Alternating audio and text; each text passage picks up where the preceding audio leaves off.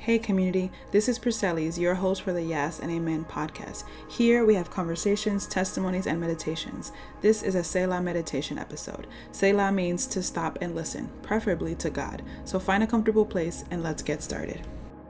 Welcome, sisters. So glad to have you here for a fourth season of the Yes and Amen podcast. And we are starting off with a Selah meditation.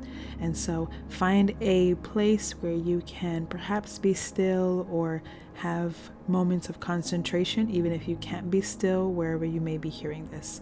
And let us get started on today's meditation. And so let's begin with a deep breath in and exhaling that out. And then another inhale in through your nose, letting your stomach extend itself. And then exhale out through your mouth. It's okay if you make a loud noise in doing that and bringing your stomach back to its place. Continue to do that while we're doing this together, perhaps you have your hands in a still posture above your thighs or legs, or maybe if you're on a mat or on a bed, laying them down, wherever they may be, but just trying to find a posture of stillness and concentration as we meditate on God's Word. And so let me start with prayer. Lord, we thank you for your word. We thank you for a new year to dive deeper, to go into uh, understanding more of you, God, that we will be able to seek more of you as we read your word, as we meditate on your word, as we celebrate um, the story of redemption and victory that it provides for our life and for all of humanity. Guide us, Holy Spirit, in this time that even if we've read these scriptures before, that we will be renewed and walk into your word humbly, knowing that it is alive and active and can minister to us and even rebuke us and teach us in whatever way you see fit. And so, thank you, Jesus. We give you all the glory. In Jesus' name, amen. So, today we're actually focusing on one book in the Bible, in the New Testament, that talks a lot about faith. If you've already seen the title of this meditation, it is Growing in Your Faith. And this can apply and mean for all of us in whatever path we are in when it comes to our faith in Jesus. And so, we're going to be looking at the book of Hebrews. We're going to look at three different scriptures within that book to guide us in this time on ways to continue to grow our faith and even also understand the what the word faith is and means in the context of our life and our belief in God. And so, again, take another inhale in here and an exhale when you get a chance. And we're going to begin in Hebrews 1:11. So Hebrews 1:11 says, "Now faith is the assurance of things hoped for, the conviction of things not seen." That is quite a loaded verse there. I'm going to take a minute here to just think through what this scripture means. What is the Holy Spirit speaking to you in these words? When He's saying, Now faith is the assurance of things hoped for. What does that mean for your life? How is faith the assurance of things hoped for? Sometimes we can confuse hope and faith. And here, scripture is showing us that faith actually allows us to have hope. And I would even dare to say the other way around. hope also helps us have faith. But faith specifically is the confidence, the understanding of things hoped for. It's believing and knowing that what God says and who He is is true. What He says will come to pass will be so. Just as in Genesis, when He was speaking and creation was forming, at the end of all those sections would say, What God said came to be so. And so that is part of what faith is it is believing God for who He is and what He says He's going to do, and also what He has done.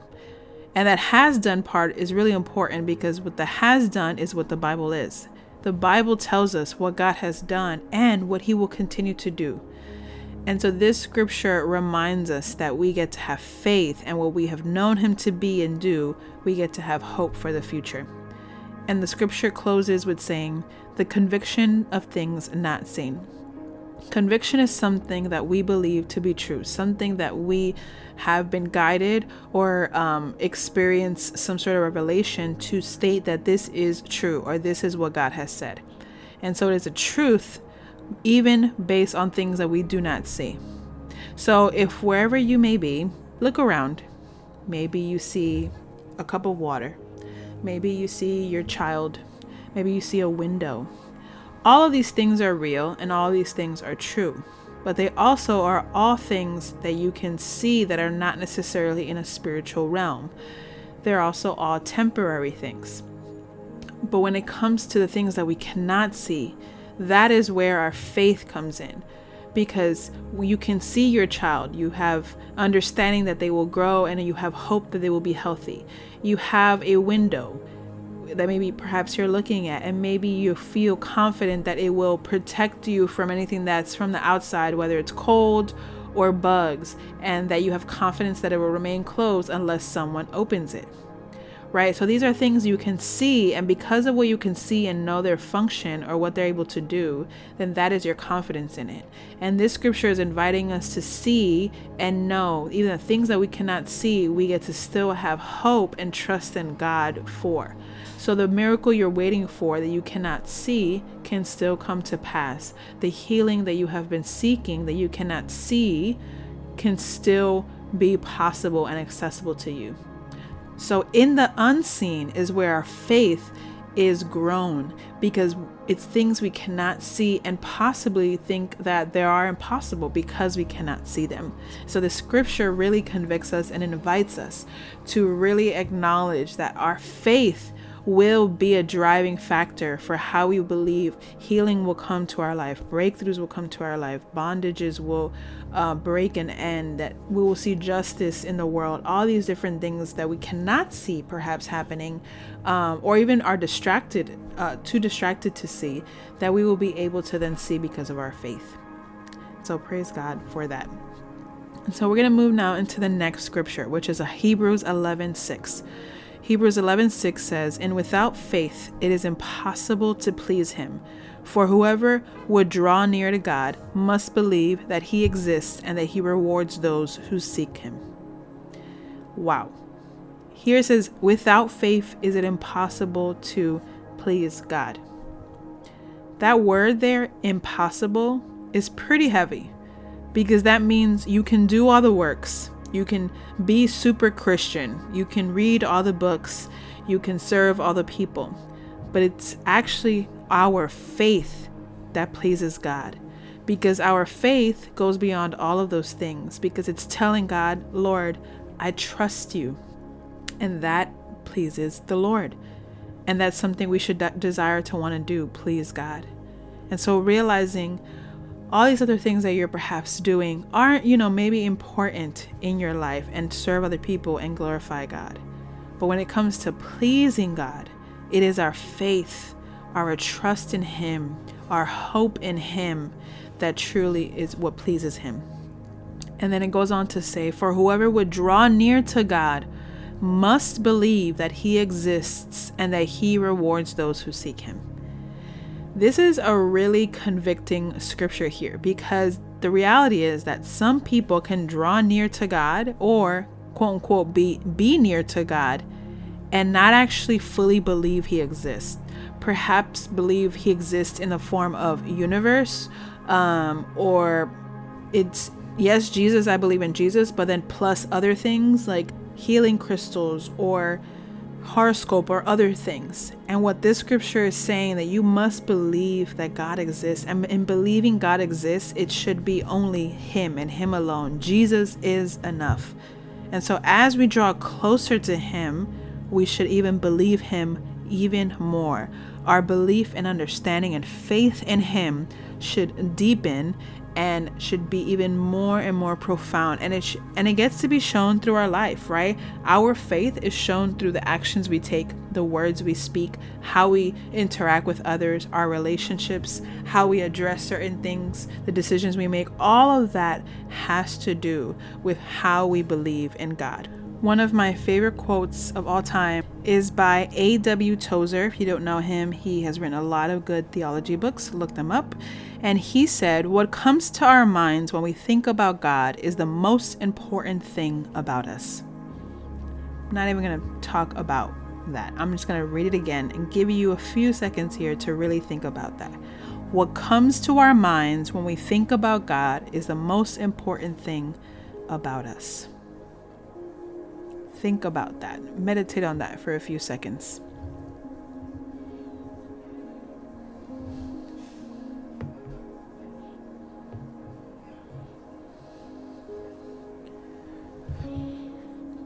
And as you wrap up in thinking about that, I want to close with the scripture we were just reading from Hebrews 11:6. It closes after it says, "For whoever would draw near to God must believe that he exists." And then he, it says, and that he rewards those who seek him. This is something we get to celebrate and praise God for because our goal shouldn't be to draw near to God because we will get an award or, or a reward, but it is a beautiful result of it because God is saying, I acknowledge that it's not perhaps easy to draw near to me. There is a lot of other things wanting you to draw near to. And so you're choosing me. So thank you for choosing me. But even in the midst of choosing me, you are still a sinner in need of grace. You still fall short every day. And so my mercy is what will provide these rewards. My mercy to you, because although it's undeserving, I love you and I want to provide for you. And so that's part of what our faith does, and growing in our faith shows the results of that. So now the last scripture we're going to meditate on is Hebrews 6:11. It says, "Therefore, let us leave the elementary doctrine of Christ and go on to maturity, not laying again a foundation of repentance from dead works and a faith toward God." I'm going to read that again. Hebrews 6:1 Therefore let us leave the elementary doctrine of Christ and go on to maturity not laying again a foundation of repentance from dead works and a faith toward God. This scripture is inviting us to grow. It's telling us that we get to leave the elementary doctrine. The basics of our faith are incredibly important, and we should return to them. We should return to the understanding of what salvation is, the understanding of baptism, the basic understandings of the faith and the gospel. Those are always important to remember. The understanding of grace, all the things we learn perhaps in our elementary moments and seasons of being in Christ. But we also get to grow, we also get to elevate. And this is not to just have information just because you want to know the Bible and you want to know about theology, but it's because it will provide a transformation in you that will ignite you to serve other people well and glorify God constantly. That is what maturity in Christ does. It humbles us to continuously remember that we are in need of a Savior and the world is in need of the body of Christ. And so, as we grow in our faith, as we are intentional with this journey, we then enter into repentance in a different way. It's not from a place of shame. It's not from a place of dead works. It's not from a place of guilt or condemnation. But it's from a place of recognizing that we will miss the mark and we have a God who is merciful and graceful and will provide us new opportunities to continue to repent, grow, glorify Him, and walk in sanctification. And so I pray that you've been encouraged by these scriptures. I have a few additional scriptures that perhaps you would want to study, also in the book of Hebrews, a little bit in James, that will maybe help you and support you and continue to grow your faith wherever you may be on the journey. Those scriptures are Hebrews 6 1 to 12. So we just read one, but it's Hebrews 6 1 to 12. And then Hebrews 11 1 to 40. That is a whole powerful passage right there that I would say take your time reading through. Hebrews 11, 1 to 40. And then the last one is James 2, 14 to 26. All scriptures that draw you closer and help you grow into your faith. And so let's close with prayer and thank you for being with me today as we meditate on God's word. Holy Spirit, we thank you. God, you are divine and you are with us. And we thank you that you guide us and help us to grow in our faith. That it is not to have just information that is biblical, but it is for transformation to live out the gospel, to live out this gift you have given us, which is the breath in our lungs, and to reach people and tell them about your good news. We thank you that you have brought good news to all of our lives and that we will continue to receive the abundance that you have for us. We give you glory in Jesus' name. Amen and amen. Friends, before you go, I would love to invite you to let you know that this month uh, we are launching something brand new, um, which is courses. And the very first course is called Cultivating an Active and Steady Faith.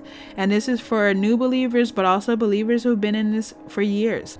It's a course that will equip you, but also remind you of the basics on how to grow in your faith, but also how to maintain a steady faith. If we actually admit to ourselves, some of us struggle with consistency in growing our faith and being in the Word, and even just checking in on what we think and what we believe and know about God. And so it's going to be a powerful four weeks where we include theology, the Bible, community, prayer, and sisterhood. And we would love, love, love to have you be a part. It is launching starting February 13th, and you can register as of right now. So go and do that. If you go to the details, uh, show notes here in our podcast episode, you will see a discount code and the direct link to register for the class. So make sure you go do that. And also, if for whatever reason you cannot be a part of this class, um, we also invite you to get our new ebook, which is 21 Ways to Grow in Your Faith. We just finished an email series of 21 Ways to Grow in Your Faith. And so we made that email series into an ebook for you. It includes different components. So it includes the faith growing tool it includes a space of prayer. It includes several resources around each faith growing tool, whether it's links or advice or suggestions. It includes a teaching on the faith growing tool. It includes meditation questions. So that's something to consider getting. If you actually register for the Cultivating an Active and Steady Faith class, you will get the ebook for free. But if you don't register, um, the ebook is also for sale, so you can get that as well at the link um, in the show notes. And so I pray you're blessed. This ministry is all about being being able to support you in, in growing your faith. And I pray that these meditations, this podcast, the blog, the tools, everything is able to help you do just that. Um, you really are equipped, you are really ready to continue to grow in your faith. It's just starting and continuing and saying yes. So I pray you're blessed and feel free to DM me or email me to connect on anything in relation um, to this. I pray that meditation blessed you. Please be encouraged to know that you can do meditation on God's Word anywhere at any time. It doesn't have to look or sound a specific way as long as we fix our eyes on Jesus. Join us for another conversation or meditation episode soon, and we invite you to rate, leave a review, or subscribe so this can reach and minister to even more people. May God's goodness and presence be with you.